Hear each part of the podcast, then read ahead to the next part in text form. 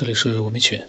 我发现，真正的能分享很多自己想法的一些科学爱好者或者是思索者啊，他们都非常的有礼貌，因为他们知道我们大家都在分享各自的一些想法，可能呢见解是不一样的，但是呢，大家都是在嗯很融洽的进行一个分享，这个是最关键的。但是呢，对伪科学来说啊，他们就没有这样的这样的一个互相之间。那很多这种爱好者呢，他们有的时候会叫我，他们可能是客气啊，他们叫我九天老师。我在想啊，呃，叫我九天就可以了，因为你叫我九天，我就觉得挺开心的了，就不要再加个老师了。虽然说以前我是做过老师，但是说句实话，我觉得老师的话这两个字跟学生叫老师呢又不一样了，因为大家。大家都是爱好者，你叫我老师就意义不大了，因为我也没那个资格，我也不懂科学。你叫我老师，那不是那不是让我很尴尬吗？因为我确实是对科学不懂，我只是，呃，就像有些伪科学说的，他就是在胡思乱想，我就是在胡思乱想，我只是用我的那么一点点的逻辑思维的能力呢，在那么瞎想。所以呢，叫我九天就可以了，不要叫我老师，叫我老师，我觉得真的很尴尬。我要是真的是一个科学家啊。我马上我就欣然接受了，叫我老师我挺开心的。但我现在不懂科学，叫我老师我就觉得这个有点太尴尬了。那么他呢？他说，他说之前呢因为工作太忙，所以只能抽出中午的时间呢来写一些关于以前他的亲身经历，还有家人朋友的亲人经历。就这个叫 XO 的这个爱好者，他说呢，首先说一说他为什么会从一个无神论变成一个有神论。一个纯粹的唯心主义者，这还挺可怕的。纯粹的唯心主义者，这个是什么概念啊？我不太懂，看看他怎么说的啊。嗯，他说呢，他的老家呢在农村，很小的时候呢就记得和家人搬到了市里面。他的爷爷的妈呢，就是他们这边叫太姥姥，是一个在当地周边非常有名的半仙。然后呢，呃，听他爸爸还有他的叔伯们，甚至于当地的邻里街坊都会说。他的太姥姥不仅是很厉害的半仙，还是个大善人，有的地方叫神婆。但是他的太姥姥除了给人看阴阳、处理那些很邪乎的事情之外呢，还给人看病、接生。说村里面很多八十岁以上的老人，差不多都是他的太姥姥接生的。那么那个时候穷呢，根本没有条件去医院接生，有的不是小孩的夭小孩夭折，就是大人呢。呃，大人小孩呢，性命全都丢掉。那么他太姥姥后来就帮人接生，接生的所有案例当中都没有出现意外，全都顺利的生产。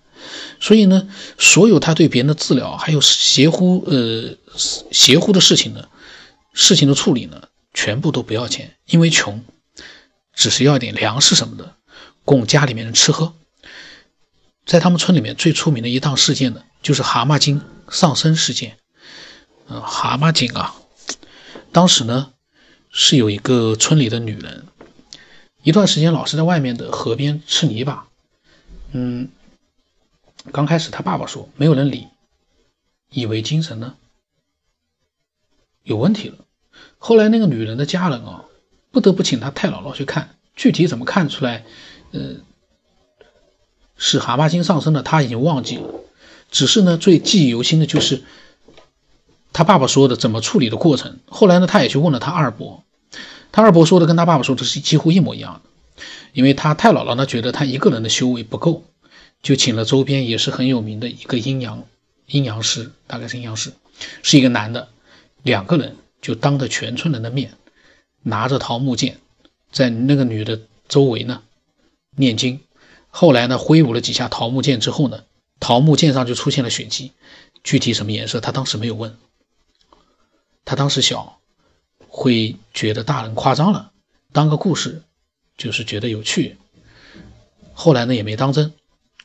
那么，当他太姥姥临终的时候呢，也是非常非常难以解释的。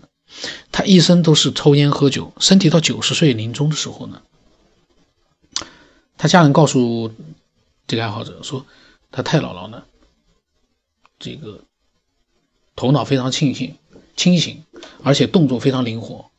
他的二师伯说，他太姥姥临终之前，他还有他爸爸、三伯啊、三叔、大伯之类的都在外面上班。他的太姥姥知道自己哪一天时间就到了，很清醒的自己给自己穿上了寿衣，因为他是有相当大的洁癖的，而且脾气大，家族里面都怕他。与其说是怕，其实呢也是敬畏，因为他做了很多的善事，村里面包括周边的人都非常的敬仰他。那么他给自己穿上寿衣，第二天呢就躺在土炕土坑上土炕上，然后跟二叔伯说呢，把他爷爷奶奶都叫来，让他爸爸叔叔都赶回来吧，他有事情要交代。然后呢，他爸爸，呃，就说他赶回去之后呢，他太姥姥的意识呢依然是清醒的，就像是平时很正常的样子，口齿利落，还说他爸爸说老三属属你最调皮，我就怕你你以后呢。你爸爸以后受你的气，以后要好好的对待老人。然后呢，又和他的其他叔叔伯伯呢就交代了一番。最后呢，说了一句口渴，想喝水。然后呢，他爷爷啊，就是他爸爸的爸爸，就是他爷爷当时，嗯，在也在边上叫他爷爷呢拿勺子喂。当时一不小心呢，把水滴到衣服上了。当时他太姥姥还骂他爷爷呢，因为他洁癖很严重。骂完就说：“我走了，时间到了。”然后呢，闭上眼，很自然。他说一点都不夸张，就去就去了。然后全家人都哭得很厉害。没想到的是啊，他太太又睁开眼了，很不高兴的说：“人走了就走了，老是往回叫干什么？弄得我都走不了。”其他人呢都听话了，就不哭了。最后呢。他老人家安详的走了。哎呦，他这个太奶奶、太姥姥真的是啊，蛮神奇的。他直到今天，他觉得他们一家人的命运为什么会这么快改变？从农村的一穷二白，短短几年就到了市里面，而且条件还算可以。他都觉得是他太姥姥积的德给他们留的。再加上呢，他的叔伯们呢，后来慢慢的也都信开了佛，其实主要是信佛，道学呢也很信仰。他说：“现在大多数身边的人不都是这样吗？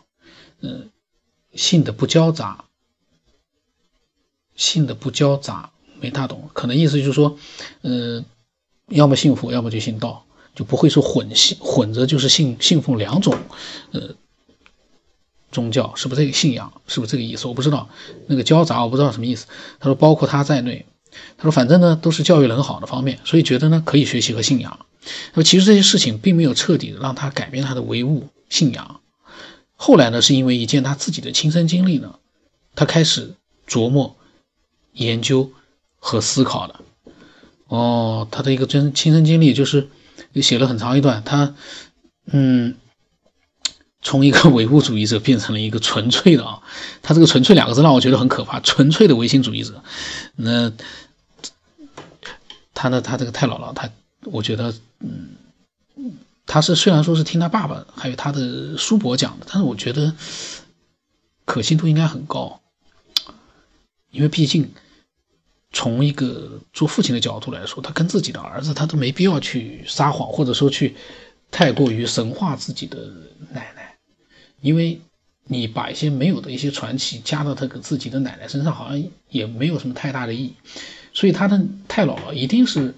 嗯，在当地是做了很多的善事，所以那么多人才特别的敬重他。嗯，但是这样的一些嗯神奇的人啊，我相信是真的存在，但是呢，可能是比较少的。然后可能是因为他们嗯一个做事情的态度和他们嗯可能。跟我们相比哦，多了一些对这个世界，嗯，更多的了解，比我们多一点的、深一点的了解。我在想，会不会是因为这样的一些原因，他懂得、他了解的东西比我们可能多那么一点点，所以呢，他在他们村里面能够做很多一般的人、其他的人都做不到的事情。接生的人呢，他说村里面好多八十岁以上的老人，差不多都是他太姥姥接生的。所以说，真的是很伟大的一个太姥姥。那么他自己是怎么样从唯物主义变成唯心主义的？啊，我到时候再录吧，因为还蛮长的。那么，如果你有你的类似的想法啊、经历啊，你都可以把它分享给我。我的微信号码呢是 b r y s 八不当成八，我的微信名字呢是九天以后。嗯，我在想，我昨天在想，这个专辑呢四百多期，你其实呢是五百多期，被我给删掉了很多，都已经这么多期节目了，呃，太多了会不会让人逆反？我所以我在想，我另外这个专辑就就差不多就结束了，我另外再开一个科学边缘的，比如说这个专辑就是。科学边缘的第一期到第五百期，当然里面有很多删掉了。然后呢，我再开一个科学边缘的第五百到一千期，会不会更好一点？否则的话太多了，大家眼花缭乱的，人就是这样。嗯，太多了，他就不觉得稀奇了。这个太多了，他就不觉得稀奇了。你天天当然是发了，嗯，是挺开心的。但是呢，对，其实呢是会逆反的。所以，我我在想，我也要适当的也要改变一下。那今天就先到这里吧。